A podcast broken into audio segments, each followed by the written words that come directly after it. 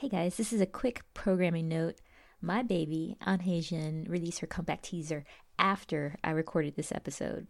Um, I'm not going back, so fuck that. So what you're going to hear is a whole lot of pre-teaser angst and longing for Hwasa to come back. But don't worry, um, I plan on devoting the bulk of the next episode to everything Hwasa.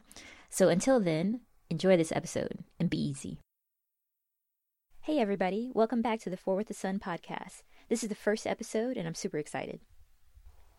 Oh, uh, oh, uh, oh, uh, uh, oh, uh, oh, uh, ay. Make it wow. I can do it right now. Da da da da da. Do do wow. Ay. Make it wow.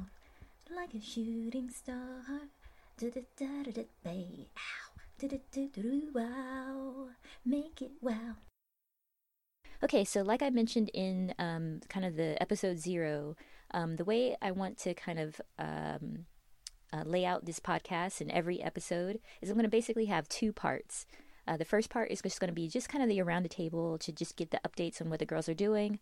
Um, I'll mix up the order, but for today I think I'm just going to go in birth order. Um, and so Solar, Moonbyul, uh, Wheein, and Hwasa, ending up with Hwasa. And, but I'll mix it up throughout. Um, and then, uh, so that's the first half. So we're just going to do, you know, just kind of summarizing kind of what's been going on recently. I'm not going to hit on everything, but just the things that I liked and, and I thought were really cute and interesting. And then in the second half of these uh, episodes, then I'll be doing um, what I'm calling the resonance round, where I do a deep dive. And I thought that today would be uh, really cool to just, uh, for my resonance round, just kind of go through my origin story. Like how, how did I become a fan of Mamamoo, and you know, where where did I start, how where am I on my journey, and all of that stuff. And I felt like that'd be a good, you know, first episode, you know, sharing um of uh you know, with you guys, just kind of build up and you can get to know who I am a little bit better. So without further ado, we're going to go, like I said, in uh, birth order. We're going to start with Solar, and then uh, we'll just do a rundown of like what's been going on in their lives. All right, so starting with Solar, um let's talk about what she's been up to. She does so much stuff. Oh my gosh. Um, so it's hard to keep up, but here are a few things that I thought was just, just outstanding um, from Solar. So, you know, number one thing that happened recently was, you know, Solar, uh, uh, along with other kind of South Korean artists and, and along with other artists around the globe, really, uh, they uh, Solar was featured um, as a part of a global concert event called uh, World is One uh, twenty twenty-one. And I'm reading a, a, a tweet from Stellaris twenty-two, um, which says that the event itself, it was a digital charity concert, and it was designed to draw attention to children all over the world uh, suffering from covid nineteen, and will show the power of music to unite the world. Um, I thought that was outstanding. Um, so I, I sat up uh, uh, and watched it when it was live. It, so it was broadcast on like YouTube. Um, live. I think there was like another link somewhere else as well, but I watched it on YouTube and I watched the whole thing. It was really good. Of course, they put her toward the end, and I kind of knew that, but I wasn't sure. Um, so I just watched the whole thing. Um, I'll just side note. I did like. I think uh, ooh, who uh, Itzy uh, was. She, you know, I I really do like Itzy as well. I like their appearance, and there were some other ones that I uh, that showed up in the um, the concert event as a whole that I really really liked. Um, but of course, you know, who stole the show from me, from my perspective, was Solar. So, um, Solar, she came out, I think at first she did a song, uh, called Hello. So, hello. She was wearing like a, a white, um, I wouldn't say ball gown, but I guess, you know, maybe she was getting married that day, but it was like a very nice formal dress, and it had um so her shoulders were bare. She had, you know, her long hair, so extensions for days, but then it was like coming across, she had it swooped off to the side and coming, you know, um off, uh so all of her hair was on one side, so she had like one shoulder bare. She had her own microphone, so her personalized microphone, which I think her color is beige. It's the same microphone that you see, you know, she did the other concert, the online concert for um Mamamoo. Um, and it was also in, um, uh, what was it? The Promise You video with Moonbyul. Um, so I thought that was cute. So she had her own microphone. She sounded great. Oh my gosh. So, you know, it, it had the, the backing track. She's singing live, obviously. And then even just to prove it, just to kind of, you know, just in case you didn't know, right, that she has all the chops, they actually dropped, like in the middle of the song, they dropped the background the, or the back backing track. And then so she's singing a cappella, or a cappella, excuse me. See, I don't even know these words. Oh my gosh. But she's she's singing a cappella, and right when she, you know, she has this booming, you know, hello kind of refrain in, in the middle of the song. And then it's it's very touching and such. And then and then the, the music comes back in and she starts. It's so funny to see any of the members from Mamamoo. They're still kind of like interacting as if a um an audience were there. So she's all like, you know, woo, you know, you get the, and then she's like encouraging the audience to clap and things, and like, you know, I know she's just in front of a camera and maybe the staff, but I thought that was cute. And she just looked she looked gorgeous, um as always, and I loved the styling overall. So that basically they had them, and sh- so she was kind of um Uh, so, and, and let me just say, the production of the event, like everything went so smoothly, like the transitions from one artist to the next was very impressive. Um, and, and I, and I had a mental note to look it up, who, who was like the, the, the showrunner for the, the production. Cause that was, it was outstanding. Um, and then, um, overall, so she, she sang that song. Um, and it's basically the, the arrangement was, you know, she's in the middle of like, I guess, a, a, a sound stage. And you know how these days with the virtual, you know, appearances, they have um, uh, video screens in the background, uh, maybe showing, you know, people who are tuning in live and um, whatever they want to broadcast. So it could be, you know, um, background, you know, almost like a concert that goes with the song itself, you know, just kind of showing vistas and images, or it could be the fans in the behind there and all that stuff. So it was just really good. Um, so she was just standing like singular. There was no choreography, no background dancers or anything. And she just had, like I said, her beige mic, and she was just blowing, you know, through to the roof. Um, she sounded remarkable. And I just want to say that. So after Hello, uh, I guess she like went off, and maybe she was changing her clothes or something, because when she when we eventually see her again, she is actually has her hair pinned up, and then she's wearing like a black, um, you know, After Five type of a dress, just like a miniskirt type of a situation. And um, uh, so what I liked about it, so while she was away, we actually still saw her, because they, you know, they, they had the two hosts of the uh, event. Um, they did like, I guess, the, the event theme song. So it's like a World is One type of a theme song. And it was a cute song. And they basically had dancers and, you know, children from around the world. And then, again, with the screens in the back, they actually showed some of the artists, you know, kind of dancing along. Almost like a, you know, a TikTok um, challenge or something like that. So in in the background, you could see...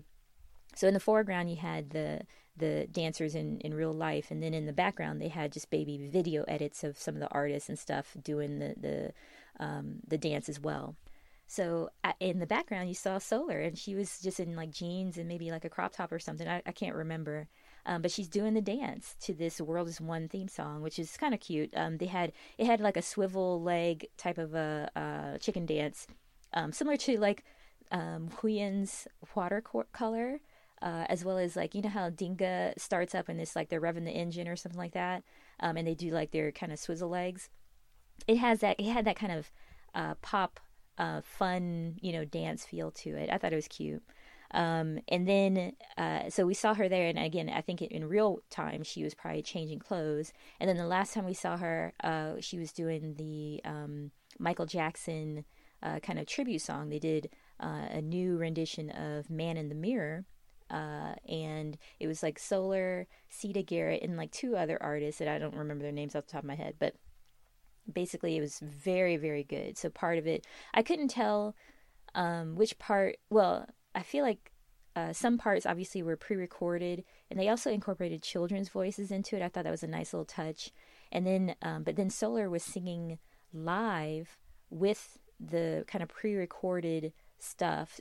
Um, and then the whole thing was being broadcast live uh, as well. So it was, I I would love to see a breakdown of like what was truly live, what wasn't. Were they all live? Um, and if so, I mean, how did they do the timing? I mean, just around the globe, like, you know, just kind of that asynchronous timing of everybody live, and to be in, you know, vocal harmony with each other.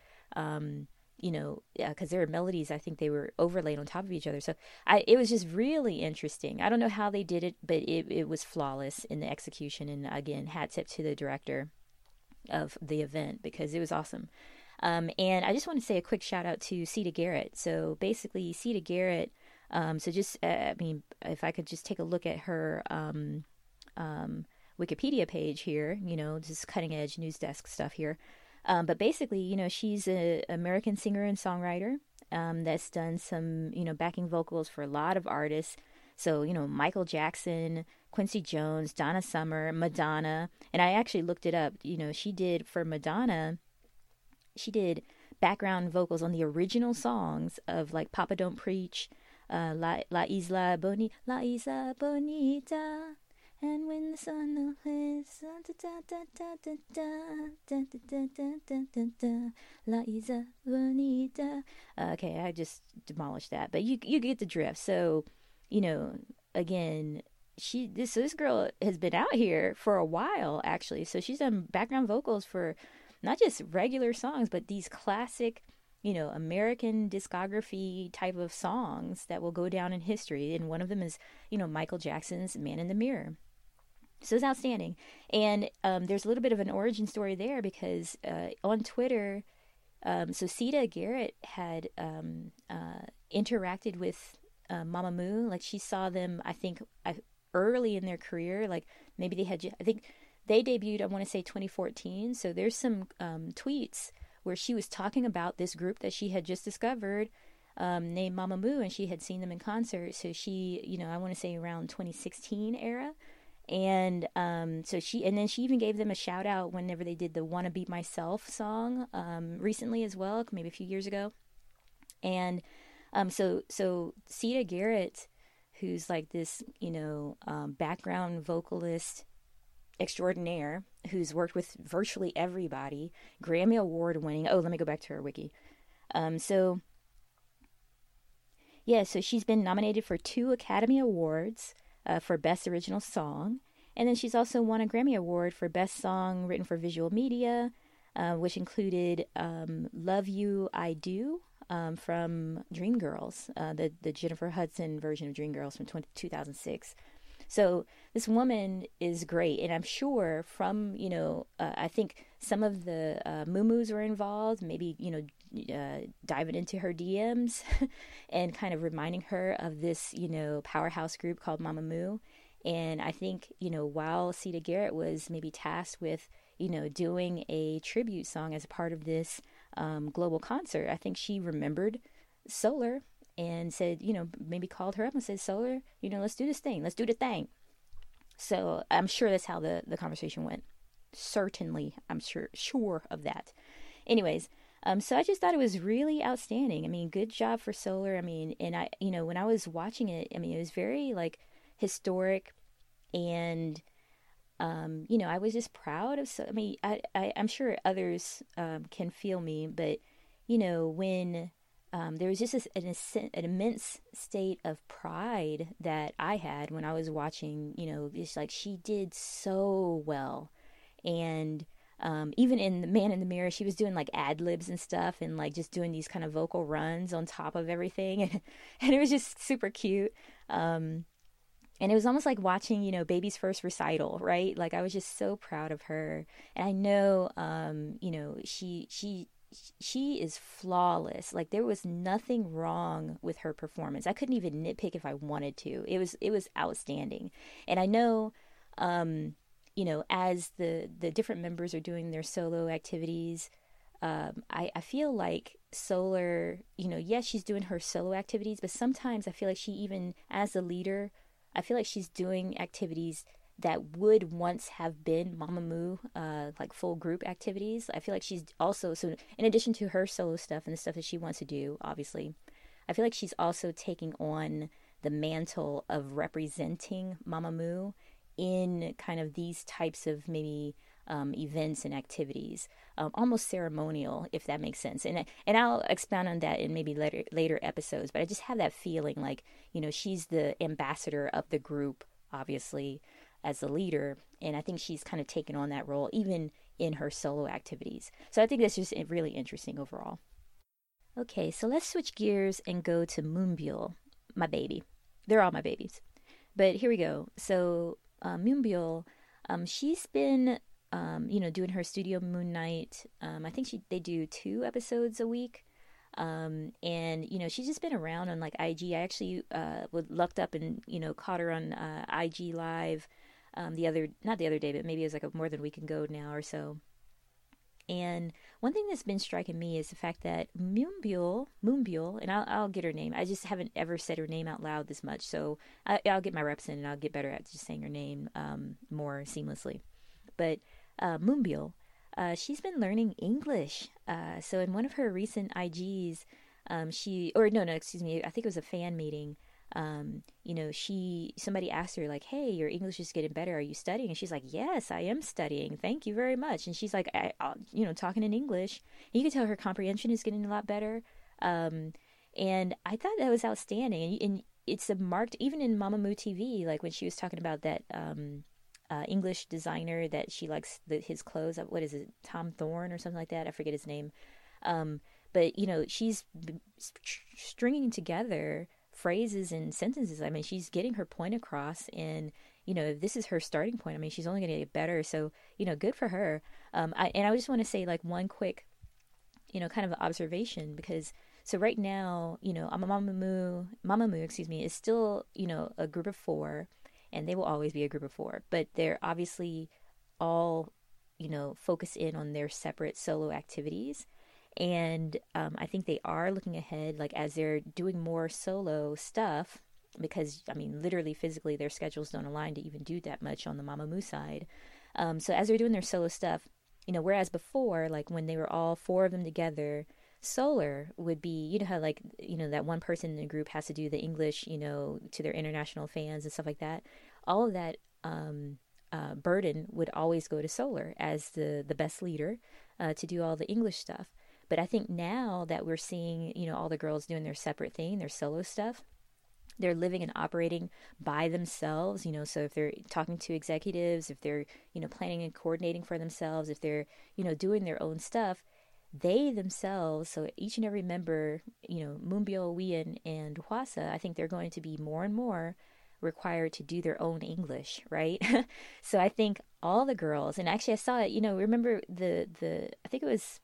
either a V Live, I think it was a V Live, where, you know, as part of the Where Are We Now, um, where you had the loser crew, so Moonbyul, Wheein, and Hwasa, uh, you know, and they started their own band, and it was just hilarious. I actually watched that live, and it was just, I had no idea what they were saying, but I was rolling. It was hilarious. Um, but even in that, you know, how they were like, hello, H I, and then they were like, um, you know, sorry, but, da-da-da-da. And then they were like, you know, is it like a but, but, or a but, like almost and? I mean, you know, even in their discussions amongst themselves, and just when they're just shooting the shit and playing around, their English chops are coming through. So I just want to say all that to say, I think the girls separately are going to be speaking more English.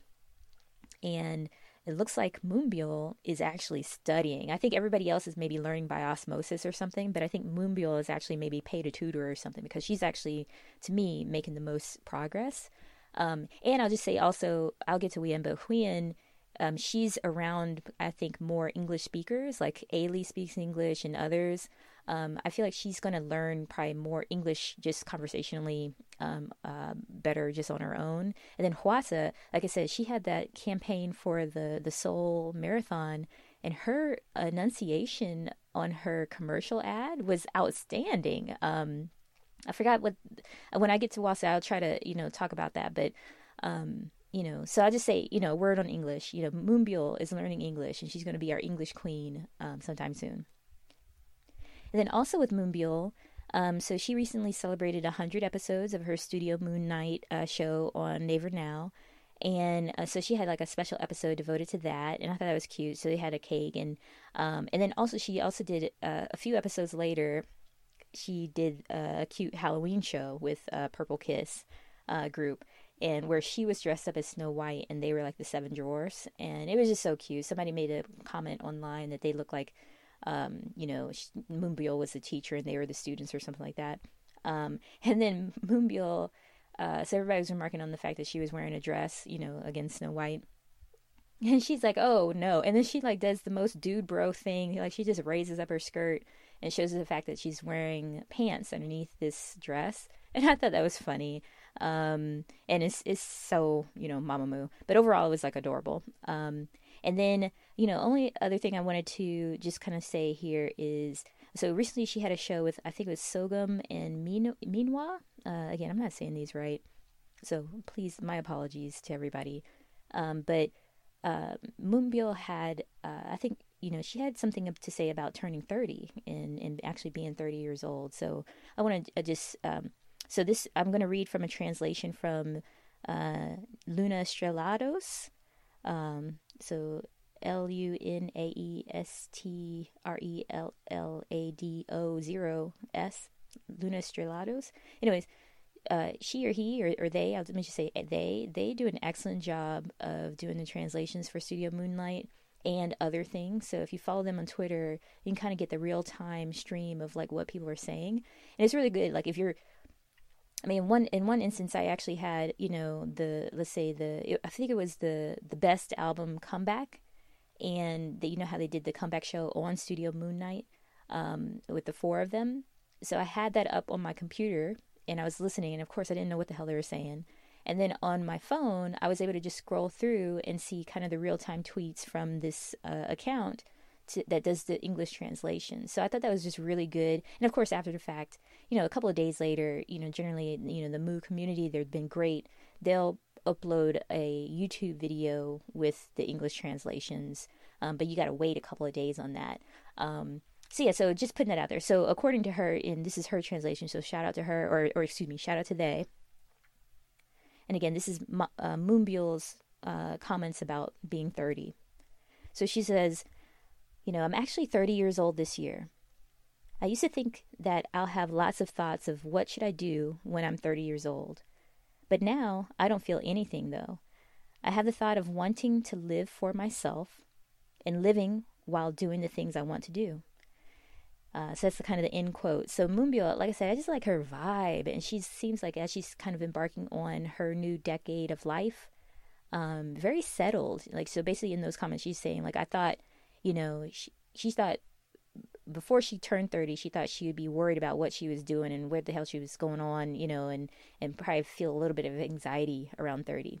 But you know what? That's the, that's the truth of thirty. Like, once you turn thirty, things kind of start to settle down and you start to be, um, you know, more confident in how you're kind of moving and shaking, you know, and, and navigating the world. And I think that comment kind of shows through of, like, where her headspace is right now. And it's just good to see. Love to see it. Um, so just overall, I mean, I'm happy for Moonbyul and her success as an M C um, on her own show. Um, I think her guests kind of really appreciate that long-form uh, nature of the conversation, uh, which is focused on their craft, but, you know, also as people. Um, so everything seems very comfortable on that show. And, and for K-pop idols, I'm sure that they appreciate that overall. Um, we do know that Moonbyul is working on a comeback, uh, but I don't think we know much right now. Um, I think she's been working on songs for a while now. Um, I'm thinking all the um, uh, all the upcoming solos for all the girls, actually, they've been working on it for a while.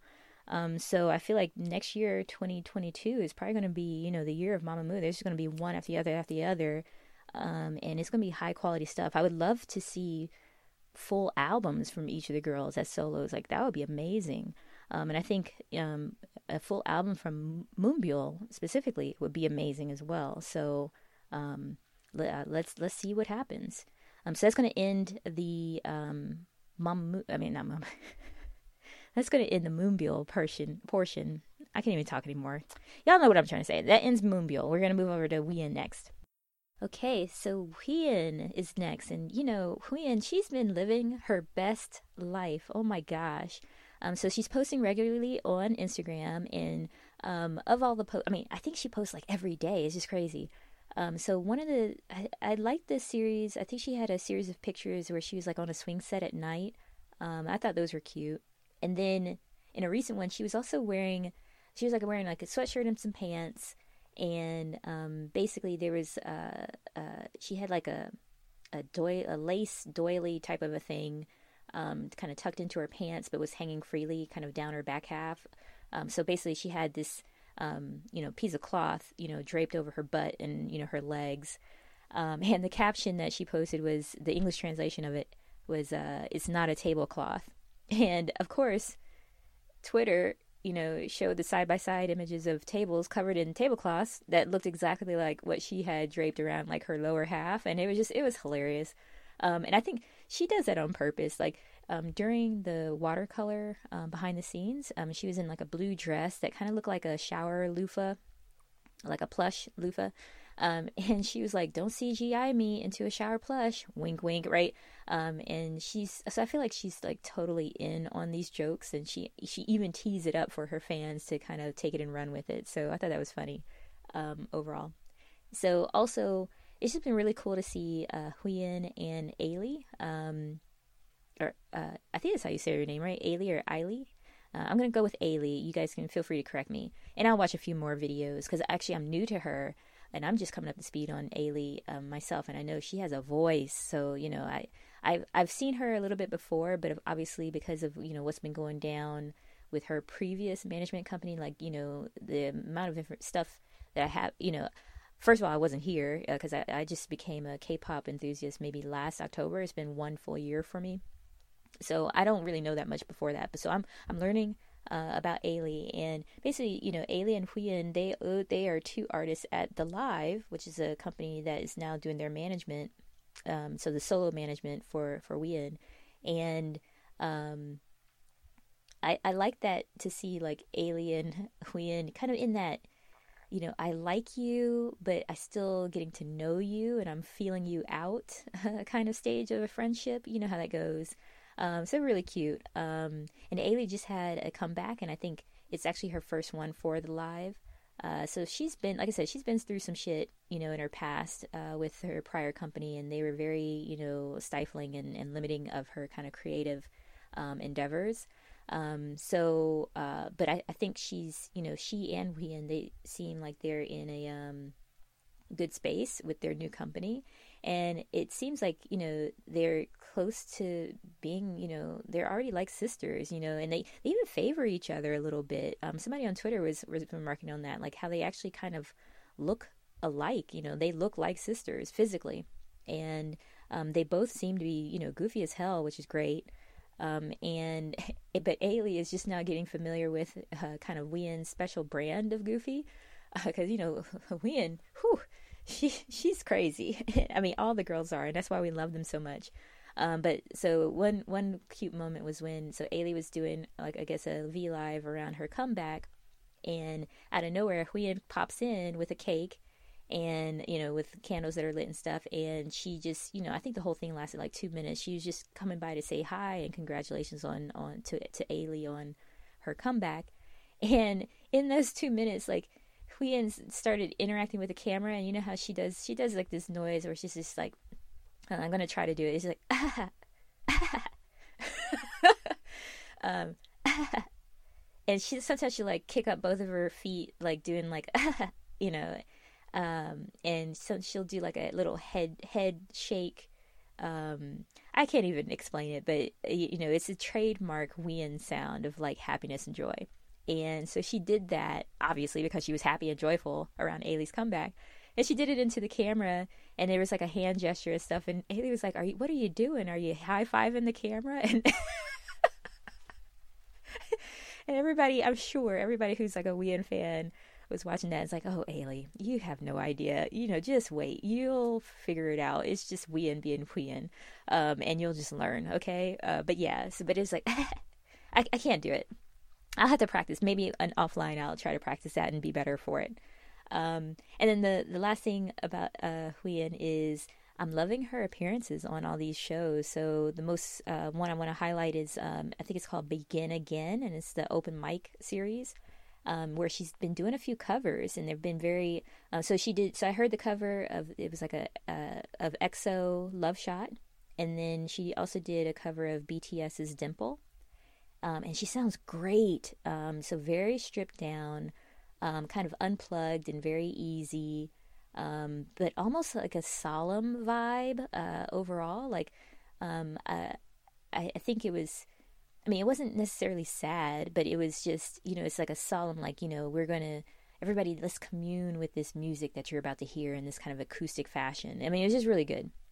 So good for her. And she looks, I mean, she looks outstanding. I love, I mean, she's just, out here living her best life at, now that she's, you know, kind of disconnected her solo work from R B W. I'm just saying. But I've I, a quick word on that. I know Wheein has always been, I think, happy, because some people are saying, oh, she looks happiest now away from R B W. And I think, yeah, she's happy, but I feel like um, it's just, I mean, you know, we've seen these girls, they're growing up, and Wheein, I want to say, what is she, twenty-seven, twenty-six, twenty-seven? Um, and, you know, again, with age comes experience. You, you get more settled into yourself. And yeah, as you're pursuing your dreams, I mean, yeah, that's, you're going to literally glow when things are going your way, when you do have confidence in your path.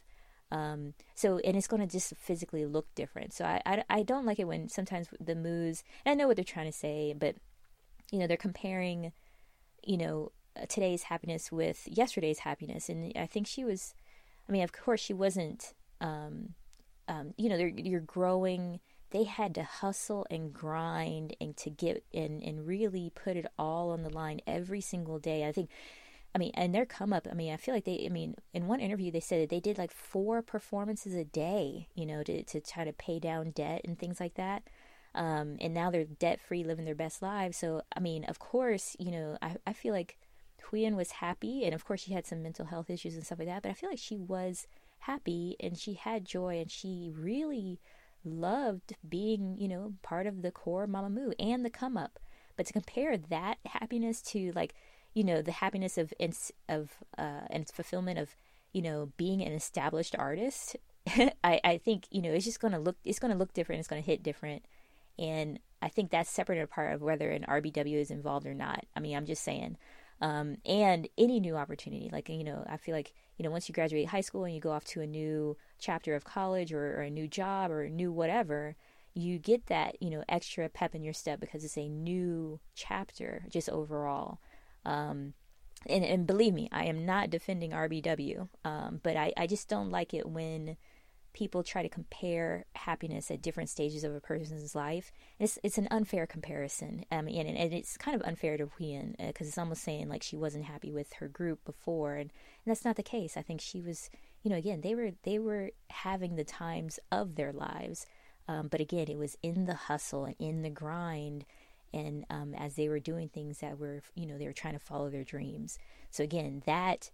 Um, you know, uh, happiness is different when, you know, you, she's now, again, this established artist, and she's able to kind of not, she's not floating or coasting, but she's, she's, is less, I would think now she has the, the latitude to focus in on what is the work, what's the cre- creativity and what product or what do I want to bring to the fans, and not necessarily be burdened by the worries of, am I going to make it? Right. Um, so again, that's going to look different. It's going to hit different. Um, and I think that's what we're seeing right now. But yeah, um, but that being said, you know, Wheein makes me happy. so, um, and I love that she's doing well. Um, and it, it seems like The Live, they're treating her very well over there.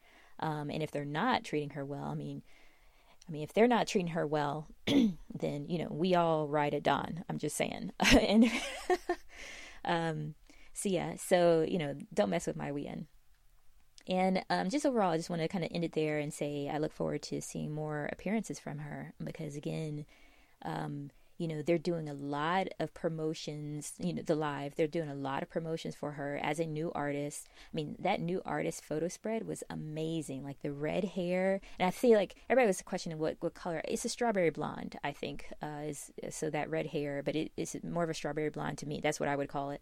Um, but that whole, you know, the parachute new artist spread was outstanding. Like I still look at those pictures today and it's just amazing. I mean, she looks so good.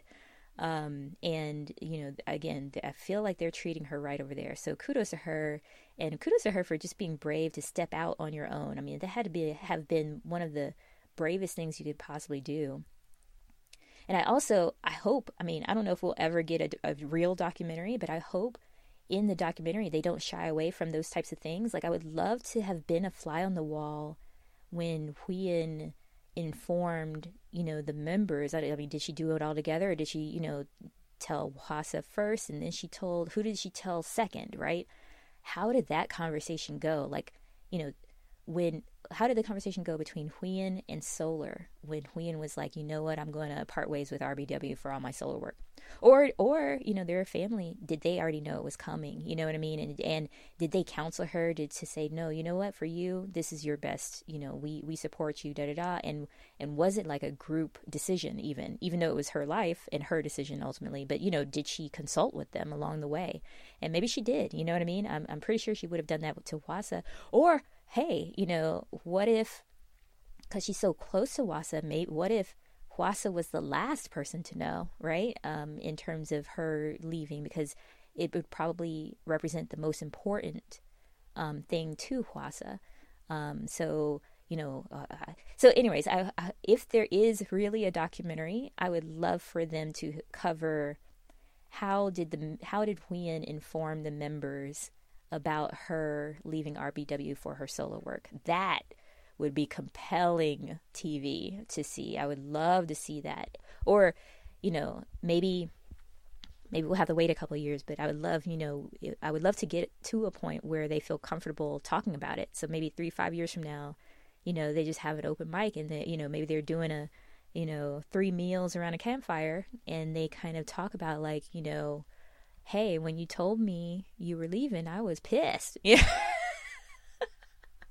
Or, you know, when, hey, when, when you told me, I, you know what, I may have been sad, but I knew that was the best decision for you, right? You know, like I would have loved for them to kind of powwow and talk about that and just be the fly on the wall and hear that conversation overall, because I'm just so curious about how that actually went down. Anyways. Okay, so that's that's it for, for Wheein. Again, I want to see more of Wheein. Uh, more appearances, and, and it looks like she is on a P R roll, so I would love to see that. And I, I think, I don't know if it's out yet, but I think I've seen some um, stills from, she looks like she's wearing her watercolor white with a, a white hat, but she's performing outside. I don't know if those clips have made it out and have been circulated yet, or if it's been released yet, but I'm, I think the next thing we'll see is maybe a, a watercolor uh, dance performance or something um, outside. Um, so I'm looking forward to that, and we'll see what shakes out there. But uh, so with that, we're going to end Wheein, and then we're going to uh, uh, turn over and go to Hwasa, who's my favorite, and kind of give a rundown on what she's doing. Last but not least is Hwasa. So what is she doing? I don't know. Um, so I know she's, and it's been announced, so she is preparing for a solo comeback, right? Um, I think it was announced last month, and since then, we haven't heard shit. I mean, not a damn thing. Uh, we haven't, you know, there's been no teasers, no dates have been set, no nothing. We got a whole nothing burger uh, that has been sustaining us um, like air. Nothing. Uh, so, but we do, here's what we do know though. So all joking aside, um, we do know that she's working hard, right? So I know personally, and I'm not trying to uh, weight shame or anything like that, but, you know, I feel like she's losing, you know, before every comeback, they talk about they go on a diet. And I know her last comeback for, for Maria, she actually hurt her back. And I'm sure that interfered with her dieting and stuff. So I feel like, to me, as a Western girl, right, I feel like her Maria comeback was actually, she just she just looked, to me, normal and healthy. Um, and, but she had, you know, whereas normally I think she probably would have lost a little bit more weight. I think because she was laid up and, you know, all that stuff, and she physically just couldn't do a lot of things. I feel like she probably packed on a few pounds. And, and so during her Maria um, uh, promotions, I mean, to me, she just looked healthy and vibrant. And I know in some of the uh, interviews, like she may have even been sitting on like a pillow or had like special, you know, back uh, support and things like that. Um, and I'm sorry she had to go through that. I mean, it just seemed really tough. I, I again, I, this is predates me as a fan because I, I just became a fan in twenty twenty-one. Um, but, um, you know, I, I, for this comeback, so now that I'm seeing, you know, so I've, I've, I've gone through and I've watched all those videos and all those interviews. So now I'm looking at this comeback, and basically I see, I mean, it seems like she's just losing a lot of weight. Um, so she's like skinny, like teeny tiny. And my, like my mama bear instincts are kicking in, and I'm like, you know, is she eating well? Is she getting enough rest? Is she drinking fluids? You know, all this stuff, right? Um, and Um, and I know, again, from the Maria promotions that, you know, she, it wasn't just a physical thing. It was like an emotional, she emotionally like invests herself in these works and in these projects. And, and again, that's why we love the, the outcome, you know, so much, because it's so good and so real. Um, and she definitely gets, you know, emotionally vulnerable during these times as well. So I know it's like probably an emotional battlefield that she's going through and trying to sort it all out and put it into lyrics and, you know, get arrangements right, and, and then, you know, do the visuals. Like, she's very hands-on into literally every aspect of the creation of these um, themes and, and around the music and stuff like that. So I know that she's putting herself through a lot, um, you know, because she cares about the, the product that she releases out into the world, right?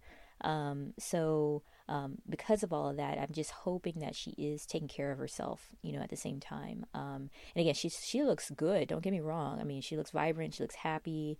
Um, you know, she's living her best life. She's similar to Wheein, but, um, I think she's right now, she's just too skinny.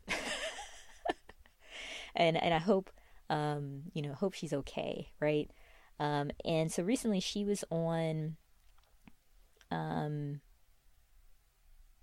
She was on I Live Alone, uh, so, you know, the show where they kind of just, you know, put some cameras in your house, and um, she does, like, the mukbangs and stuff like that. Uh, she is so adorable. So the the most recent one, she basically, they followed around as she was doing um, her second dose um, of the vaccine.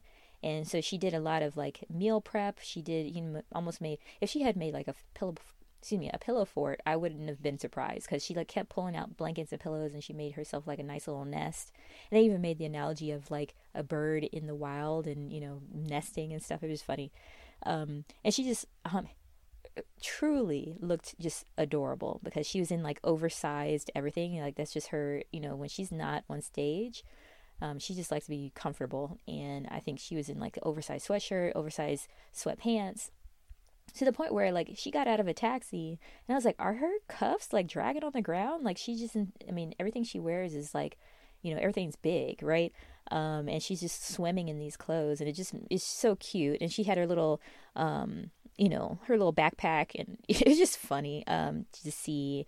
Um, and then whenever she, so she got the vaccine, and I, I think it's going to, she does a lot in terms of, you know, just kind of, you know, everybody wants is checking for her, right? Everybody wants to know what she's doing, what she's eating, who she's seeing, what's what's happening, because she's so fucking cool.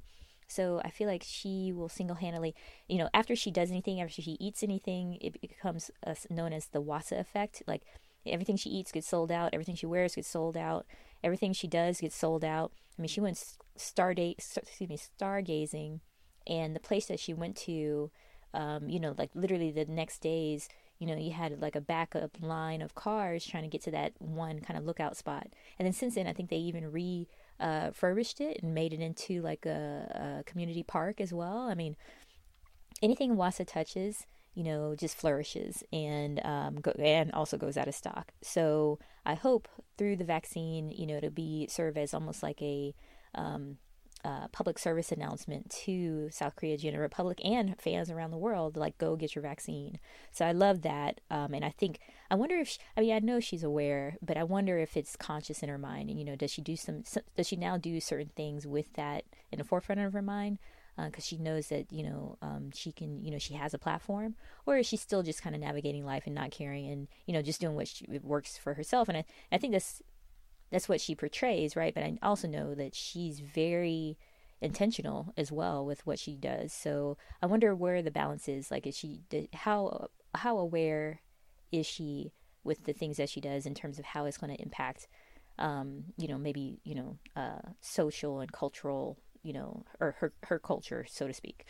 Um, I don't know if I explained that correctly, but it's interesting. I, I'm curious about that. And when she came back from getting the vaccine, Uh, she like laid out on her couch, and like there's this nice little they a uh, few seconds they spent on just, you know, this adorable picture of her. Like, she has her eyes closed, and she's all like yatata, yatata, yatata, right? Like, she's like she's about to pass out.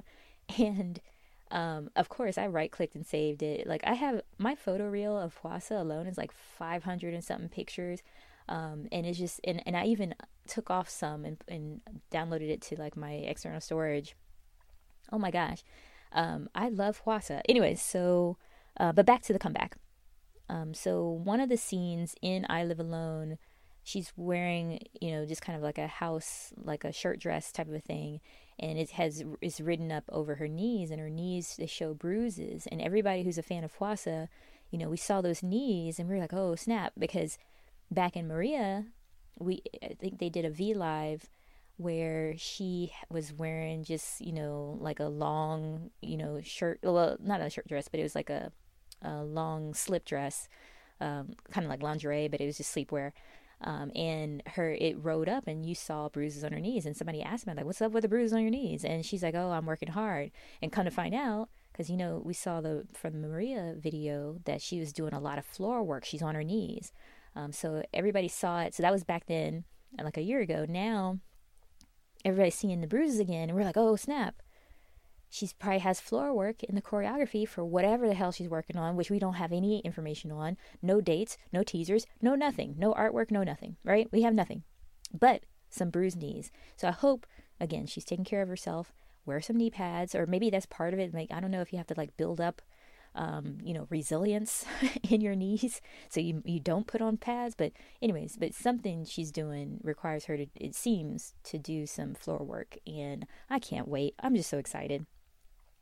Also, um, you know, as we're, because we don't have a lot of information, we're just, you know, stuck, you know, reading the tea leaves, um, in her appearances. So on I Live Alone and, and, and other things, it looks like she has her hair clipped up with her hair clip, and it's probably her favorite hair clip. Um, if anybody has watched that Vogue, I think it was Vogue, um, kind of what's in your bag. And she, you know, talked about all the items that are in her bag, and she had this, you know, kind of heavy duty hair clip, because she's like, it holds everything and it's really good, um and she prioritized that even over her wallet at one point, but then she's like, okay, I guess I need my wallet.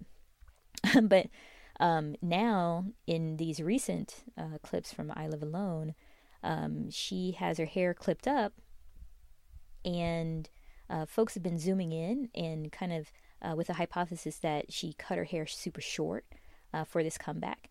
And I know she's she's always had, she, like, she's had kind of mid-neck and shoulder-length bob before. Like, I'm thinking of hip era.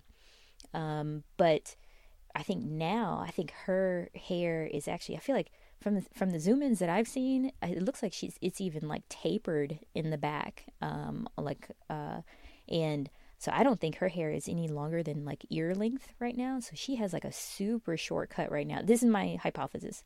Um, so we'll see if we're right, but um, from what we've seen, you know, because it's kind of shielded. I mean, obviously she has in hair extensions right now, and she's clipping her hair up right now as well. Um, so we can't tell for sure, but I think it's like, I saw some images on Twitter, and somebody, you know, put in, you know, this kind of a, a hypothesis that, you know, she probably has a very short, short bob that's kind of tapered in the back, more so than she's done in the past. So I can't wait. Um, and then, you know how, like, teasers, if they're going to come out, usually they come out at, like, midnight, uh, South Korea, local South Korea time, um, and every day, or, or or to, you know, part of the, kind of the hype cycle, you know, midnight is the time. So everyone around the world, so all of the Hwasa diehard fans, you know, at, at their local time, but whatever time of day is the equivalent of, you know, South Korea midnight, they're all like, okay, today is the day, and they everybody looks like clowns, because, you know, every every day we we hype ourselves up like she's gonna put out teasers tonight at midnight, right? And then it doesn't happen, um and then the next day rolls by and we're like, today is the day, right? And it's just it's just so funny, um and it's it's so fun to feel like a part of it, because we always get, you know, we set ourselves up for the the disappointment, right? Because we're just so anxious and wanting to see, like, what is it, what's it gonna be? And when I see that first teaser, I'm gonna lose my fucking mind, um with joy. So um you know, Hwasa, if you are hearing this, you know, can we can we get some information? Can you give us a heads up? Can you let us know what's going on, just please? um Uh, you know, come on now. Actually, you know what? I'm just playing. Uh, it's your world. Do what you want. Uh, and we'll just deal, right? So, love you. All right. Um, anyways, um, and then the, the last thing I wanted to say about Hwasa, um, in terms of the roundup, is that, um, you know, these days, the only thing she does post on her Instagram are kind of ads for luxury brands. Um, so she posted a Tommy Hilfiger um, ad recently, and I thought it was cute because she had on a T L C, you know, like that T L C from the nineties group. Um, it had, T L C was on the front of her t-shirt, and it was just super cute. Um, and then she also posted an ad for Louis Vuitton where she's kind of draped herself across a yacht, um, and she just looks so rich and refined. It's just beautiful. And then technically, so there's like, it's, I guess it's in a marina where there's, you know, multiple yachts around. So in the pic, one of the pictures, or in, in all the pictures, actually, the, there's a yacht behind her yacht, and that yacht behind her is called Cinderella. Uh, so everybody's trying to figure out, like, is that a spoiler? Is it have something to do with her comeback? You know, we have no idea. Was it just a coincidence that are we just seeing, you know, making something out of nothing? Um, who knows? But uh, I just put that out there. Uh, in case it means something. So the yacht behind her yacht said Cinderella. Um, again, we'll just look like clowns uh, whenever the real stuff comes out and nothing has to do with anything. Um, but right now we're like looking at, you know, everything from her hand gestures. You know, we're looking at her bruised knees. We're looking at the, you know, zoom-ins of the back of her head. We're actually literally looking at everything to try to figure out what is going on with her comeback. Like, I, ugh, we just need more information. So yeah, so I'll end it there. That's Hwasa in a nutshell, like a whole bunch of nothing. We have no idea what's going on, but I know that she's working hard, and I know it's going to be so good when it comes out. So I cannot wait. Um, and, um, you know, with that, I'm going to go ahead and end. And that's kind of your roundup of everybody. We went through, you know, Solar Best Leader, Moonbyul, uh, Cute and Sexy, Uh, Wee Pup Hwayeon, and then uh, uh, the Maknae uh, Hwasa. So um, hopefully, you know, you learned something, or it's just you, you can commiserate with me in terms of like um, how, um, you know, how much standing that I'm doing. Uh, I'm sure there are people out there that probably do more. Um, if I said anything in error, or if you wanted to add to it, feel free to email me. Um, I'll put my email in the show notes, and um, you can, let's have a, an offline discussion. I welcome that. All right. Y'all have a good one. Okay, so now that we've kind of done the, the round the table of like what the different members are doing, um, I wanted to have uh, what I call the resonance round, which is basically the second part to every episode. I want to kind of do a deep dive, and I don't know if I'll do it every episode, but um, if, if I do, I, I want to do it often enough because there's so many just things and items that I just want to explore a little bit further and to just talk in long form. Um, I know I cover a lot Uh, of stuff in the, the news and notes. Uh, so it was my first time doing it. So um, we'll see. Like, maybe I don't need a separate uh, resonance round, um, you know, because I kind of incorporate it as I'm talking about the members. But we'll see. So um, just, you know, stay tuned. Uh, I'll be doing some optimization and refinement. But I feel like um, this would be a good, you know, just opportunity to kind of just talk about any, any one or a couple of things that I want to just talk about that's just separate and apart from one particular member, um, and maybe it just kind of affects them all or, or whatnot. So for this first episode, Resonance Round, um, what I thought would be interesting, um, or uh, by way of introduction, because again, we're still just trying to get to know each other, so to speak, um, I felt like it'd be just nice to share a little bit of my origin story and just how did I become a fan, right? Um, And, and and more so than that, how did I become a stan even? Uh, this is probably, so uh, just for context, you know, my number one is Beyonce. I mean, you know, she's on her own planet in terms of lists and ranking. Like, she's just her own thing. I think I've seen her in concert like four times. I've bought all the merch. I, I love Beyonce. Number two is Rihanna. Um, I, I haven't gone to a Rihanna concert yet, but I have purchased tickets for friends and my nieces and things like that. So Um, I, ha- I have purchased uh, her content, but I, I just haven't um, gone myself. So one day, like whenever Outside opens back up fully for everybody, um, and Rihanna gets, you know, who knows when Rihanna will um, ever um, release new music. Actually, just, I want to say two days ago, she released um, kind of re-releases of her old albums in vinyl form. And I wanted the Anti, but when I saw it, I think Anti was sold out within three hours. So I saw it when she posted it, and I didn't jump on it right away. I thought I had, you know, maybe an hour or two. When I came back, Anti was sold out. I was like so upset, but whatever. And then number three on my list is Mamamoo. Um, so, you know, Beyonce, Rihanna, Mamamoo. And to me, Beyonce and Rihanna, those they're global superstars. They don't need my help. But I think Mamamoo does. You know, I want them to be bigger than they are.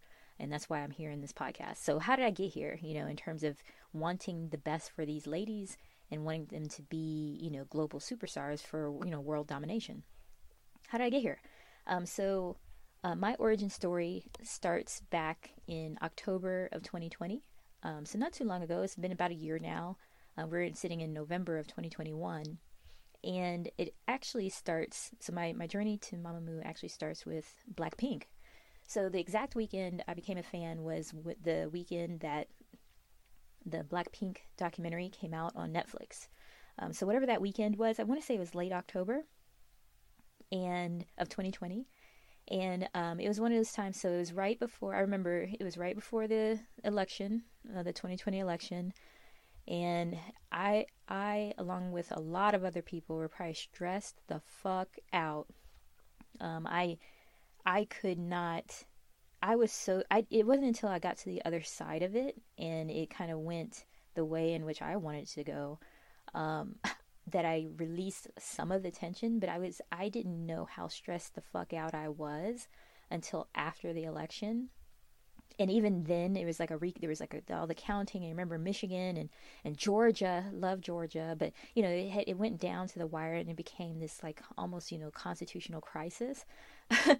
And this is on the back end of four years of just con- near constant, you know, just news cycle of negativity and things like that. So it was very very tough time. And I remember I was not doing well just mentally because I was so scared, right? Um, anyway, so Blackpink, I, I didn't know of Blackpink, um, I, and even though I have Netflix, I never use it. Like, I'm not the, I know people like live on Netflix, but I actually don't watch Netflix a lot. Um, so I just log in randomly one day, and I think it was like, um, the, the documentary had just come out like that day. So whatever the day was, it, maybe it was like a Thursday or Friday. I don't know when it came out, but I feel like it came out that day. And then I didn't watch it then, but I was like, oh, I'll watch it on the weekend. So I, whatever day it came out, I actually waited until the weekend, so maybe like a sat that Saturday after the release date, and then I was like, oh yeah, I'll circle back to it. So and I did. It's one of the rare occasions where I was like, I wasn't doing shit, and I was like, okay, let me watch something. And I, I personally, if I do watch something on Netflix, it's um going to be a music documentary. So I watched the music documentary on Quincy Jones. That was good. Uh, the one on um uh, Big Flo and Ailee, because that's a, like they're a French uh, rap duo of, composed of two brothers. Um, and then uh, there's a French uh, uh, rapper named Gims. I watched that one. And then in my queue, I think there's one about uh, Nina Simone that's in my queue. I need to watch that soon. Um, I think there's also, I watched, the, I feel like there's one on Lady Gaga. And then I started the Ariana Grande um, music documentary, but I'd never finished it because I just, I don't know, something about it, I didn't. Um, it didn't catch my, it didn't catch my attention too much. So I started, but never finished it. And I probably won't circle back, but just in general, I like music documentaries because to me, you know, not only am I getting new music, I'm getting to know the artist, and I just like, I like the whole behind the scenes-ness of things. Like you can see the crowds, you can see the adoration, you can see their creative process, all that stuff. I love it. So when I clicked, so I just clicked start on, you know, again, I had no background in K-pop, didn't even know what the fuck I was about to get into. I just put, press play on Blackpink documentary. And wow, so that was actually very eye-opening. And, you know, they, to me, at the time, and again, with no reference, but they just reminded me of, like, a real-life version of, like, Jim and the Holograms. Uh, they were, there's, I don't, even if you haven't seen it, you've probably seen the stills of them in, like, these pink outfits and stuff. I want to say it was their Osaka uh, performance in a concert. Anyways. Um, and, you know, I, I, you know, it was a very good introduction to like, you know, the, the terminology, the emphasis on age in South Korean culture, um, the, the, the big management firms, you know, like the big three in terms of Y G, S M and, and others. Um, so it was just, it was really good primer for someone like me who had no context or awareness. Um, so once I got that, you know, I just went all in. I was like, okay, um, you know, Blackpink. So I was all about Blackpink. And that's, that was my entry. It's almost like um, the low level drug that, you know, exposes you to this, this other world. Right. Um, and I really, to this day, I still love them. Um, and I, I consumed all of their content. Um, you know, they, they're not prolific per se in terms of content, um, except for, I mean, definitely they have all their endorsements and ads. I did watch their, you know, uh, twenty-four three sixty-five. Um, I watched all of their background and their blogs and all that stuff. I went through all of that content, you know, between over the holidays and stuff. So I just basically binged everything about them. And leading up to, they did a concert, like an online concert. And it was supposed to be, I want to say it was supposed to be in December, but it got kicked out because of COVID um, and some of the regulations in South Korea at the time. They actually had to move it and push it out to January. So January comes in, I think it was January twenty-ninth. Um, they had, uh, Blackpink had their online concert. And um, it was really good. Um, but also, like, during that time, so during that time, I also, between October and January, I actually lost my father. So he passed on. And, you know, it just wasn't um, uh, in a good place, per se. And um, what happened was, um, uh, you know, when you're feeling down, it K-pop, to me, represented, especially, like, during the election and then during the experience of loss, K-pop represented like a fresh, um, you know, positive, you know, very, you know, pop, you know, bubblegum, bubblegum pop even, um, a sense of escapism. I mean, it was just so, so um, fun. And, you know, whereas if you're having a bad day, you can kind of go in and get into full immersion into this other world. And to me, it truly was another world. I mean, new culture, new language, new styling, you know, everything that they were doing was different. So it was enough for me to kind of disengage a little bit. And I know that doesn't sound healthy, but it was just something, it it was very, very good for me at the time, because I was able to have something positive in my life, and I was actually have able to enjoy something and just be fun, and, and even kind of just check out a little bit and just lay my burdens down, right? I could lay my burdens down, watch, you know, Blackpink, you know, just, I don't know, do go to like a, a fun house and bounce on trampolines and stuff. So um, it was really, and, you know, the music wasn't that bad. I mean, again, Do Do Do Do, uh, I think was the first song. Uh, well, the first music I got exposed to for Blackpink was the music in the documentary. And I think it was Coachella, maybe, you know, Kill This Love or Do Do Do Do was one of the first songs I heard from them. Long story short, so I did the, to the point where I actually paid money to uh, participate in a virtual concert. And at the time, I'll never forget, but I was at I was at my, my father's house, and I was by myself because I was, you know, tending to the house and trying to go through all the motions of this. And he has this huge house, and um, it, I felt very, um, it's almost like a museum, right? And I felt, um, so I'm laid up on the couch. I didn't want to be in any of the bedrooms at the time because I was like, ah, um, it was just too much emotional. So I was like, let me, I was camped out on the couch. I had my laptop, and I have a huge, you know, screen laptop. It's a gaming laptop. Anyways, um, so I was watching this concert, and I loved it. I mean, I, I absolutely enjoyed it. It was a good time, and again, it, it represented to me escapism. And, um, you know, for them, it wasn't video on demand. It was just you you had to be in place in real time to watch when they did the re, the re-airs even. Um, so so the first run and then the re-airs. So, but I know, after the first run, there's, you know, very um, great individuals out there that will, you know, provide clips on YouTube. And I'm getting to Mamamoo, but let's, I'm just telling the story. So after the, the Blackpink concert, the online concert ended, I was like, oh, well, I want to relive these great moments, right? So I went to YouTube, and um, I, w- I just think I typed in, like, because even I was so new to K-pop, I didn't even know what to type in, right? I don't even think I typed in, I think I said Blackpink K-pop concert or something, you know, like something generic. And then, it, you know, of course, you know, I saw maybe one or two clips, but they were very short. You know, they're like maybe the twenty, thirty second variety, and I wanted like full songs and stuff because they had showed, you know, remixes to some of their songs. They showed new choreography. I love Lisa.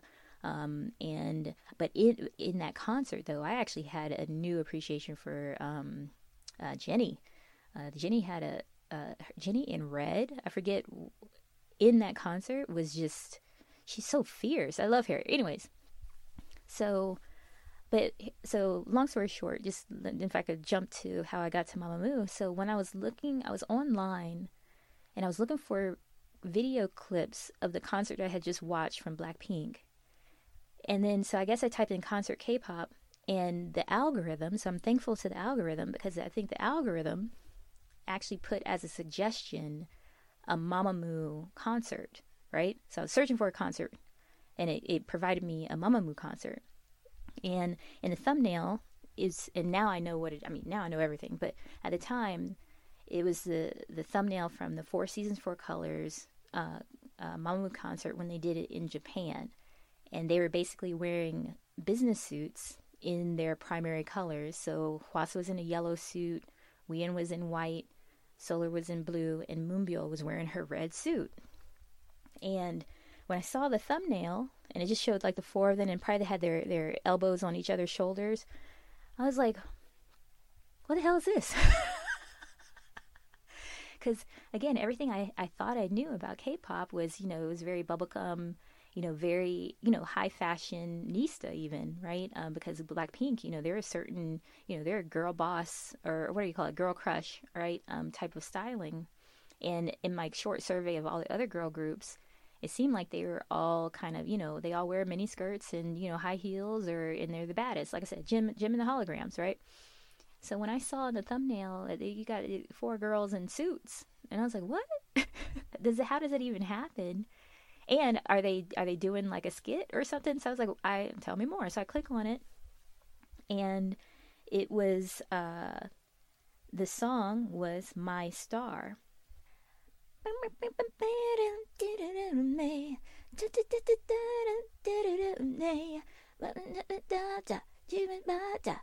You're the only one that did it, my star, my star, my star, my star, star, uh, uh.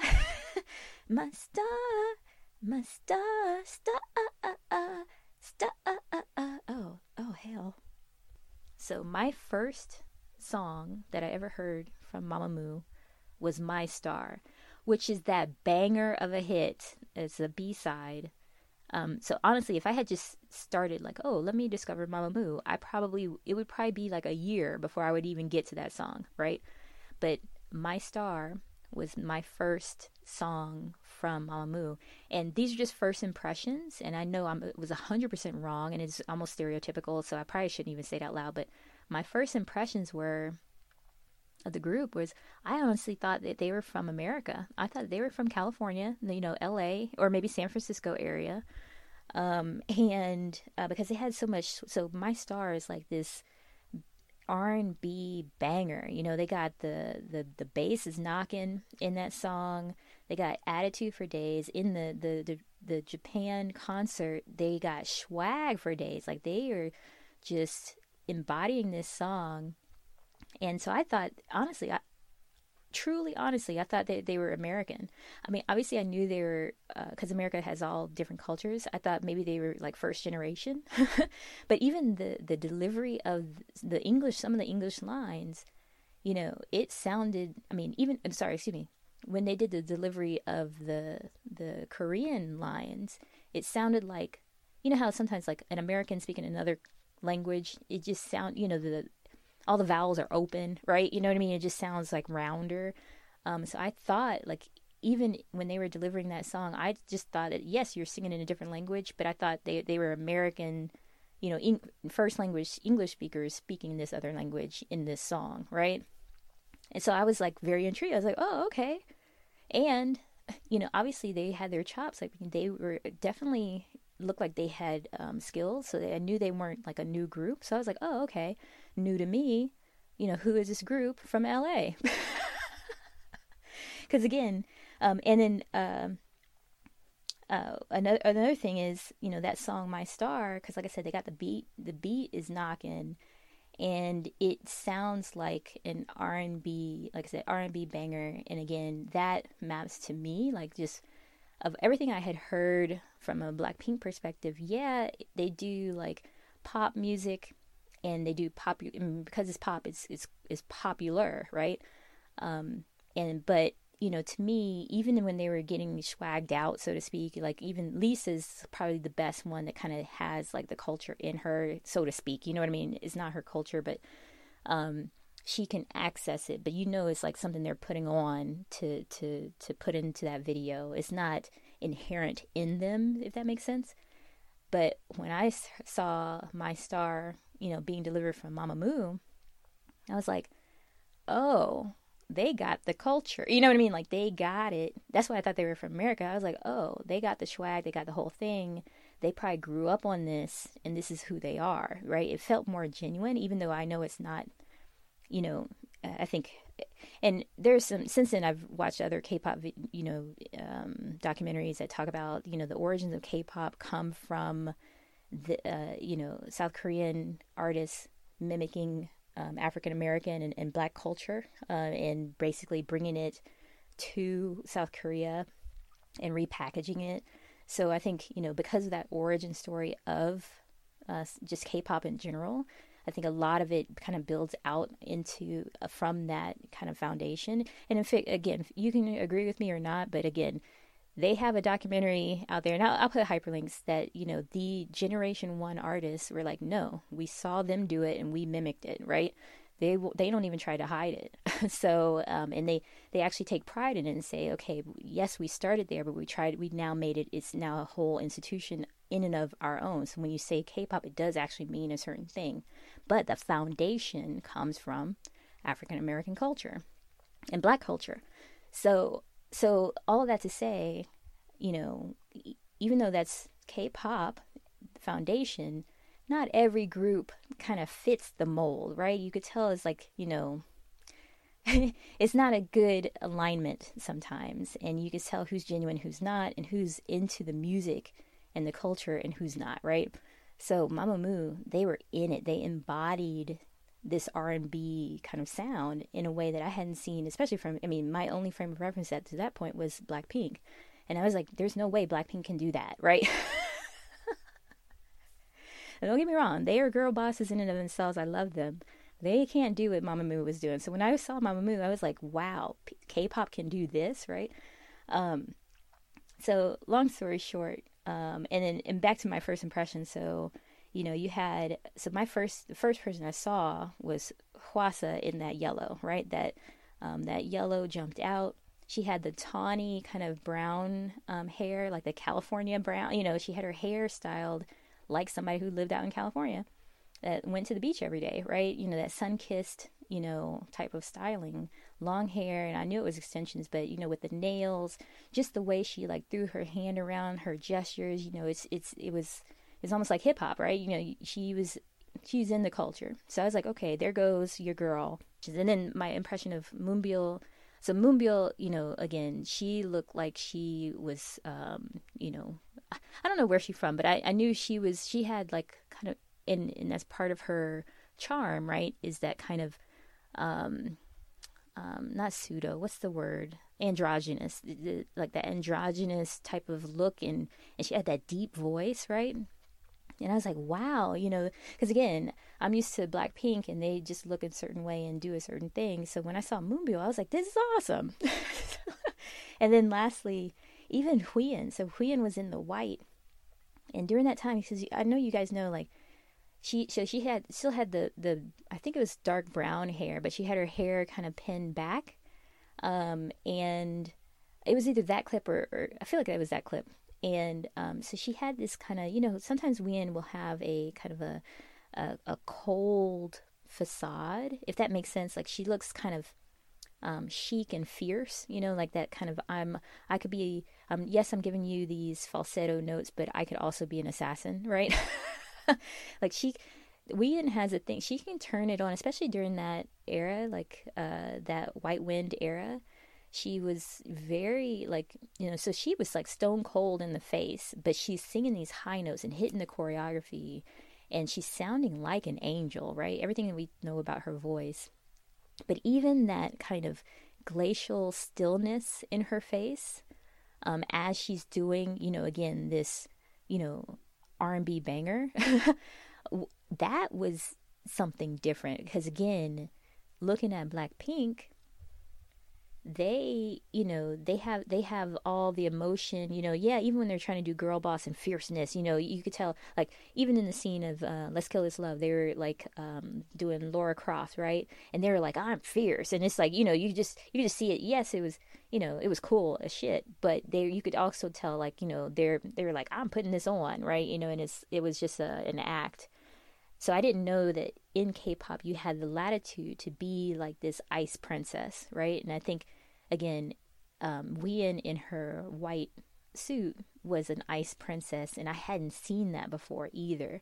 So, so again, you got Hwasa, you know, with the nails, with the, you know, the kind of the hip-hop um, uh, mannerisms and stuff. You had Solar, and I, I could tell, honestly, I could tell she was a leader because she had that kind of cheer captain type of uh, vibe to her. Um, and uh, you, she was, she was, you could tell she was like a perfectionist uh, because everything she hit was perfect.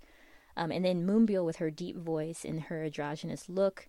And then you had Wheein, the Ice Princess, just had these, you know, crazy high falsetto notes. Like, I was sold. Like, oh my gosh. Like, it, that, I was like...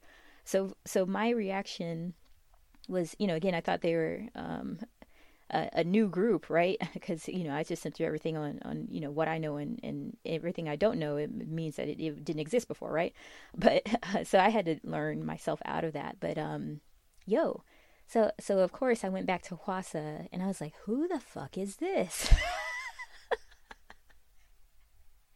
Because she was just so amazing. And um, to to see, um, you know, her, because so I was like, who is, you know, the girl in yellow, right? Uh, and so then after that, you know, and that song, like I said, that song is a banger. It's it's it's one of my favorites even to this day. After that, I searched for, um, I think my next song. So I did Mamamoo first. I mean, Mamamoo, My Star first, and then. When I searched Mamamoo, so it was just like a three-minute clip. It wasn't, so now I know they have a, the clip for the whole concert in Japan, but it was just like a three-minute clip of My Star. So I had to do another search of Mamamoo concert. And when I when I saw Mamamoo concert, what popped up was actually now, I mean, now I know, but it was the Four Seasons Four Colors concert that they did where they were wearing the white uniforms. So I pressed play on that. And when I pressed play, you know, I, after some of the intro stuff, um, right out the gate, you had the girl in yellow because it started with Paint Me. So Paint Me live version from the Four Seasons, Four Colors project where they were wearing the white uniforms. That concert, um, you know, for, right, that right out the gate, you know, so I saw the, the lady in yellow from My Star. I got Mamamoo. I searched. Found that concert, and then it starts with, like, literally she comes up out the floor and they put a yellow light on her. I was like, there goes the girl in yellow again, because I didn't know what the yellow meant, right? Um, so I was like, there go, there she go. So, um, and I was like, you know, in in the concert, it was more like a Waffle House yellow, like, excuse me, a Waffle House yellow. Anyways, um, so uh, I was like, yes, and and Paint Me, the live version. So they just released this concert version in as a part of the Best Album. But that Paint Me version, it just blew my mind. So here we go. So, um, and it, again, it's not a, any knock to Blackpink, but so again, I had just finished watching the Blackpink virtual concert, and the reason they're doing a virtual concert is because of COVID, and you know, it was them in a soundstage. Yes, it was amazing, but it didn't have a live audience. So then, when I go over to Four Seasons for Four Colors, and it's from a few years ago, obviously, but it was during a time when they were full um, uh, audience, right? People cheering. They had the, um, you know, the fan cheers as part of the song. So it was just so I'm I went from Blackpink concert to the Four Seasons Four Colors concert, and it was just a different thing. And um, and and overall, you know, um. You know, and even in the Blackpink concert, they even had a scene where they were walking through an empty stadium talking about how they miss, how much they miss the fans. And then I'm watching this other concert, and, and it has all the fans in it. So it was just, it was just a, it was, I mean, Four Seasons, Four Colors, to me, it was, it was fucking lit, right? Like, it was lit as hell because it had everything. And um, they are excellent performers. So the contrast between those two at the time, so this is again late Feb- late January, like first week of February, I'm like going from one to the other. And so of course, you know, and it's no knock on Blackpink, it was just the nature of the, the, the environment of the day, but when I, I mean, you know, the concert from Mamamoo was more exciting, um, just because, like I said, they had, you know, it was from a few years ago and it had all the fans. So I watched Paint Me, and Paint Me, you know, just the, the, the that live concert version, I kept, even when the song was over, so right after that song, I think they swag away into Starry Night, but I never got to Starry Night because I kept rewinding it back. Every time the song ended, I would rewind it back. So it's like a three-hour concert on YouTube. I would only watch like the first five or six minutes because I wanted, that song was so good to me. And I was like, what is, is this, right? And their voices are great. Again, Hwayeon comes in, you know, white, and it's just like amazing. And then they had the, you know, the um the stages that kind of went up and down, you know, I mean, it was just, I mean, the platforms that went up and down, and then it had some choreography. It was great. So I watched it about five or six times, and then I was like, I need, do they have a music video? So I actually did a I stopped the concert, and again, I didn't get far. I kept rewinding it just to that first song. Then I did a search for um, uh, Paint Me, the music video. And again, it starts out, you know, with Hwasa in yellow. I was like, there goes Hwasa! So I think I finally, I don't know when I found out her name, but I finally knew who the fuck she was, I think, by the end of the music video for Paint Me. So now I'm three songs in. I did, I went from Starry Night, just a clip, to Four Seasons Four Colors, which had the Paint Me, and then um, concert. And then I went from Paint Me concert version to the Paint Me music video. Um, so I'm three songs in, and I now am in love. Like, I love Hwasa. She's amazing. They had, it's a gorgeous song. Um, 'cause you know, without all the crowd noise and without, I mean, and it's, it's a different, it's a, it's a different rendition. It's a different, um, uh, remix of the song. It's the original version of the song, right? So it's a ballad, but my initial thing was this kind of concert jam, right? So, gorgeous, beautiful ballad, you know, with a lot of sentiment in the lyrics. Um, they all look stunning um, overall. And then um, later, right, I found out how r- rare it is to actually hear Moonbyul sing. So because it was one of my first um, um, experiences with Mamamoo, I just took it for as default. Like, oh, of course she sings. She's in a group, right? I didn't know that it was actually a rare occasion for her to sing, and the fact that she was singing on Paint Me was a big deal, right? But I that was that was my first thing. I was like, oh, okay, there she goes, right? So the girl in red. So I actually liked that. My first thing was my first exposure to them. They actually had color assignments, right? So I was able to easily figure out who was whom um, overall. And then, um, and again, back to the girl in yellow, because again, you know, I was like, who is this girl in yellow? And why is she so freaking cool? And uh, also, why is she looking into my soul every time she looks into the camera, right? So, you know, she's literally looks through the camera, through space and time, to make a connection with you. Like, talk about like a magnetic presence. Like, Hwasa is amazing. Like, just holy shit. Um, and from the Paint Me music video, I then went to Twit, because by then I knew what her name was. I was able to search her, and I think the first thing that popped up was Twit. So I watched Twit, loved it, and and I mean, obviously that's a bop, you know. She and then in the Twit video, so Twit was interesting because then that's where I started to see, you know, um, some of the the callbacks to artists that I love and things that I know, like in my molecules. So again, you know, uh, some, there were some scenes in, in, in that that reminded me of Beyonce, actually. So, like, there was a scene where she's in a, a dark place, and um, there's, like, a flat... She's in the, the kind of the orange onesie, like the jumpsuit or whatever, and uh, she, there's, like, a, a fog uh, light on her from the back. Um, that's... that's It reminded me of a scene from Formation video from Beyonce. And then... there's a scene in Twit where um, she's walking across this table, and I I don't know if anybody knows uh, Tiwa Savage, um, but Tiwa Sav- excuse me Tiwa Savage. I had just discovered Tiwa Savage maybe the couple months before, and Tiwa Savage has a song called forty-nine ninety-nine, where she's walking on a table, in it. Whereas in Hwasa, she's on a table and everybody who's there is dispassionate and not engaging her at all. When Tiwa Savage is on the table, you know, the people around the table are actually engaging with her and, like, shocked, and they're, like, you know, trying to videotape her and stuff like that. And it, you know, she's a diva. Tiwa Savage is a diva. So I saw this diva-ness in um, Hwasa. Obviously, it showed, showed through in every every frame. But it, I liked everything that I thought about, you know, um, everything that Hwasa brought to mind, whether it be Beyonce, whether it be Tiwa Savage, whether it be other artists, everything that came to mind when I was talking or, or engaging with Hwasa and, and Twit and her art. Um, and again, Hwasa's doing her own thing, um, but everything I thought about, you know, everything has like a, a reference or, or, you know, it triggers a memory or something like that. Everything I thought about, even when I engaged Hwasa, was stuff that I enjoyed. Um, so, you know, it, it actually brought me joy watching Hwasa, because even the, the thing, you know, the associations, right, Um, were, were good associations overall.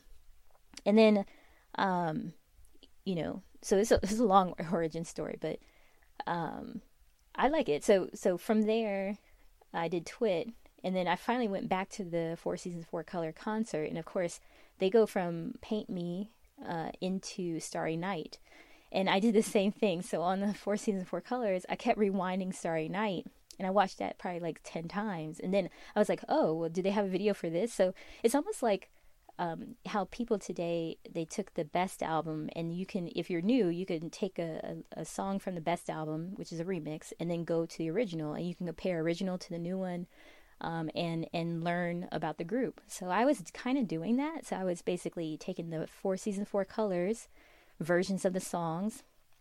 That was my uh, first instance, and then I, I would search for the video, and I would compare the two, and I would learn about the the group.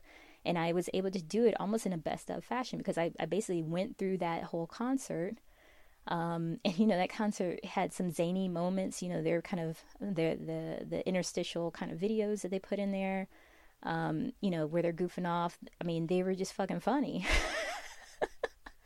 So I, I slowly but surely made my way through that concert video, and then I would use it to reference, you know, different albums. So I, the, the order of that, that concert is kind of the order that I went, kind of, not not one for one, because I skipped around a little bit. But I, but I remember I watched Starry Night six or seven times, and then I went to the music video, and I probably watched that five hundred times, because that is one of the most beautiful videos ever. Like Hwayeon with her short, you know, blonde bob walking through the woods, singing about, you know, um, you know, looking up at the stars and, and, and thinking about your lover. I mean, it was just amazing. So, um, and then Moonbyul with her like thousand mile stare on top of that car is amazing. And then actually, actually I take that back. So from, from there, cause I have this kind of mapped out from Starry Night, I think I went, so I was just searching on YouTube, and I think, again, now I trust the algorithm. So the next thing I, th- I think I watched was the Queendom version of I Miss You,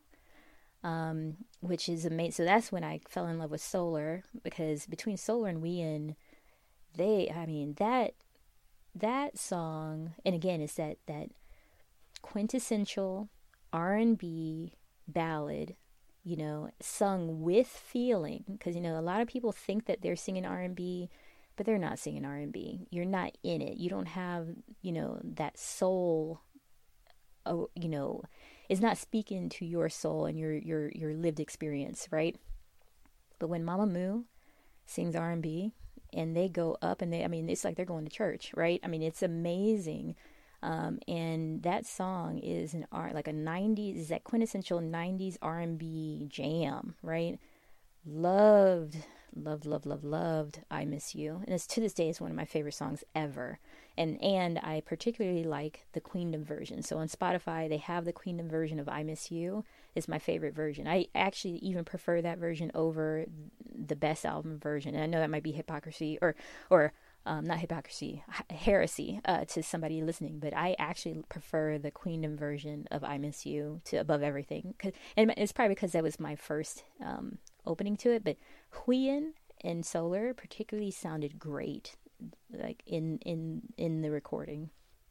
So that's the the song journey, and then um Uh, so I think I got hooked from the very beginning, like that first song, My Star, I got hooked. And particularly I was hooked by Hwasa in the yellow. But then I grew to love all the girls because I and, and I learned of the girls through their talent um, and, and their vocal abilities. And then uh, from there, but when I really knew I was invested, so it's one thing to like a group, but it's another thing to be invested in a group. Um, the the when I here's when I knew I was invested. So again, so based on the timing, I discovered Mamamoo probably the first week of February of twenty twenty-one, and then um, and I used Spotify, so. On March the first, so I was I started to build out, as I was going through songs, I started to build out a playlist. And that's how I know I like a group is when I, I dedicate an entire playlist to them. So I had my playlist going, and I was just exploring. I was going through all these songs. Their discography is huge. You know, they have like two hundred songs. I was just popping around. So to me, even still, I don't have a good association with the what album songs are from. I just know the songs. But I'll be going back and trying to put, you know, rap put rap songs in a rapper that is the album and kind of get the holistic view of how these things rolled out. But um, when I knew I was invested, so March the first, there was like some kind of a distribution um, issue between Spotify and I think it was like Kakao, um, or some K company, and to the point where on March the first, all of their um, content. Uh, I think it's Kakao M. Um, they they had a licensing dispute basically, and Kakao removed or the the current contract was up, and as of March first, all of the, the songs and discography that they had licensed to Spotify was no longer available on Spotify. So that's how I knew I was invested, because when that happened, I was I remember that exact day I was scrolling through, I couldn't find any Mamamoo songs, because I guess they were distributed through the license of Kakao M. So I was like, of course I didn't know that. So I thought, I honestly thought my Spotify was misworking, but every other song was good. I just couldn't find Mamamoo songs. And I was like, what the fuck is happening? So I was like actually pissed. So I take it to Twitter, and from Twitter I find out I'm not alone. So like within, literally within the first hours, I was the, one of the first people to even realize that there was a problem, right? Because I was like, where are all the songs that I just found? Don't do this to me, you know, universe, let me be great, right? So, um, so that's how I knew I was invested, because I was pissed and I was in shambles because I was like, what is happening? Where can I get these songs? I was thinking about going to, to um, I mean, I, I, I could move over to Apple Music, but I, I, I actually like Spotify. I, I just prefer it. Um, so I was thinking about, you know, where, where would I go and what would I do? I mean, so it went on for two weeks, actually. So, um, and that's how I knew I was I was truly invested just in K-pop, because I knew. So I had all this righteous indignation, right, against a, a licensing distribution company. So you know, friends were calling me like, "Hey, how you doing? How you doing? You know, what's going on? What up?" And I'd be like, "Everything is shit because of the license agreement between Kakao and Spotify. The terms and conditions are up, and they, they don't you know carry it anymore as of March the first." So I'm sure it was a lot of fun uh, to interact with my friends. So that's when I knew it was real, because it was like a crisis of epic, epic proportion, and I was taking it personal, almost like a shout out Michael Jordan. So, and that's how I knew I was a true fan. So I think it resolved itself mid-March, um, but you know that's kind of where how that how I knew. Uh, the up and down that I was a, a, a Mamamoo fan and even a K-pop fan, because I knew about this, what was going on in the K-pop world, um, you know, uh, and I was kind of in the know, and it felt really good, you know, like I felt good because I knew something that was going down and, and why and yada, yada, yada. So it was cool. And then uh, just kind of finish up here. Um, so since February, um, so my I think my first comeback was actually Hwayeon's Red album, and then Um, I remember waking up bleary-eyed for the Where Are We Now, so I watched that in real time. Um, and then, um, of course, I was there for Mamamoo um, uh, premiere, as well as the Best Album. So I bought, uh, I have two copies of the Best Album, and then I have uh, one copy of, I went back and, wa- and bought um, Hwasa's Maria, so I bought two copies of Hwasa Maria. And I'm going to, if anybody out there has a, a Hwasa Twit photo book that's unopened, um, you know, holler at me because I would love to buy that. I'm trying to find the Hwasa Twit photo book, brand new. That, and I'm not trying to spend hundreds of dollars on it, so, you know, something reasonable if you can. And then from that, um, I, you know, um, and then I sat through the Mamamoo concert where they had the black screen, and then until I begged somebody on Twitter um, to, you know, send me a Twitch link that I think saved us all. So I watched the, the concert that I paid for on Twitch, so that was fun. So I've gone through, you know, I've, I feel like I've gotten my reps in, and as a new Moo, I know a little bit about a little bit. I don't know everything, but I know a little bit about a little bit. And and in general, um, I've been... The only other group that I kind of spend a little bit of time with is Red Velvet. Uh, so I've been going through their discography, and I like Red Velvet. Um, my favorite there is, is Wendy and Irene. Um, and uh, and they're, they're just goofy, too. They're, they're crackheads, so I love them. And Psycho was one of the best songs. Um, I ugh, so good. Um, so, yeah, so, you know, all that to say, like, I love Mamamoo. I love their music. I love that they try so many just different genres overall. Um, and, of course, in every genre that they try, the, the one predominant theme is their vocals. So every, no matter what genre they try, they actually sound like Mamamoo, if that makes sense. And, you know, they can go from R and B to soul, funk, um, back to, you know, power ballad, pop. They just did, like I said, Starry Night is like, you know, almost like a house track. I mean, that kind of Balearic house, um... I mean, they could just do anything, and they and their songs are even in, in the lyrics. They're empowering as well. Um, you know, they have good content around empowering, you know, women and men. You know, they just empowering people to, to to love yourself, be your best and authentic self in all of your interactions, and to, you know, not uh, be too hard on yourself. You know, when things are up or down or sideways, you know, um, don't beat yourself up. You're human. Um, and it's okay to have errors and, and whatnot. And now to find out that, you know, they have a hand in every step of the process. So, like, you know, Moonbyul will write her own lyrics. Hwasa, you know, they work with, she's a lyricist and, you know, works on the arrangements. Solar, you know, everybody, they put a hand in their, they, do, they did their early choreography. You know, they did everything themselves. And I think it's just amazing. Um, so that's why... So at the end of the day, you know, they're just so talented that I do think that they should be a little bit more popular than they are. And that's why I'm trying to, you know, started this podcast to try to help with that um, overall. Um, and that's it. So that's my origin story. You know, again, I'm still learning, um, but that's kind of where I, I started. And I still have a lot to, to you know, um, to do or, or to learn. And, um, um, And, and even going back, it's just been a joy. So, you know, to, to the folks who are out there who have been with Mamamoo since the beginning, like since they, you know, uh, debuted, wow, like what a journey you've been on. Like, isn't that amazing? Um, I mean, you saw the whole come up, and I can only imagine how fun that must have been. So, um, 'cause, you know, I've just been with them, I mean, less than a year even. And it's just been amazing just to see them kind of blooming and growing and, and coming more and more into themselves overall. And like I mentioned earlier, you know, I'm definitely, definitely, you know, waiting for Hwasa's comeback. And I hope it's going to be, I mean, I know it's going to be amazing. So um, I'm excited. And with that, so that was Deep Dive. So again, hopefully you know a little bit more about me. Sorry about any stereotypes or, you know, from my first impressions. Again, I, I didn't mean them with any malice. I was just, you know, sharing uh, first impressions. They were all wrong, and I will acknowledge that one more time. So don't come for me in my email talking about, you know, this, that, and the third. Again, I'm just saying those are my first impressions. I didn't say they were right.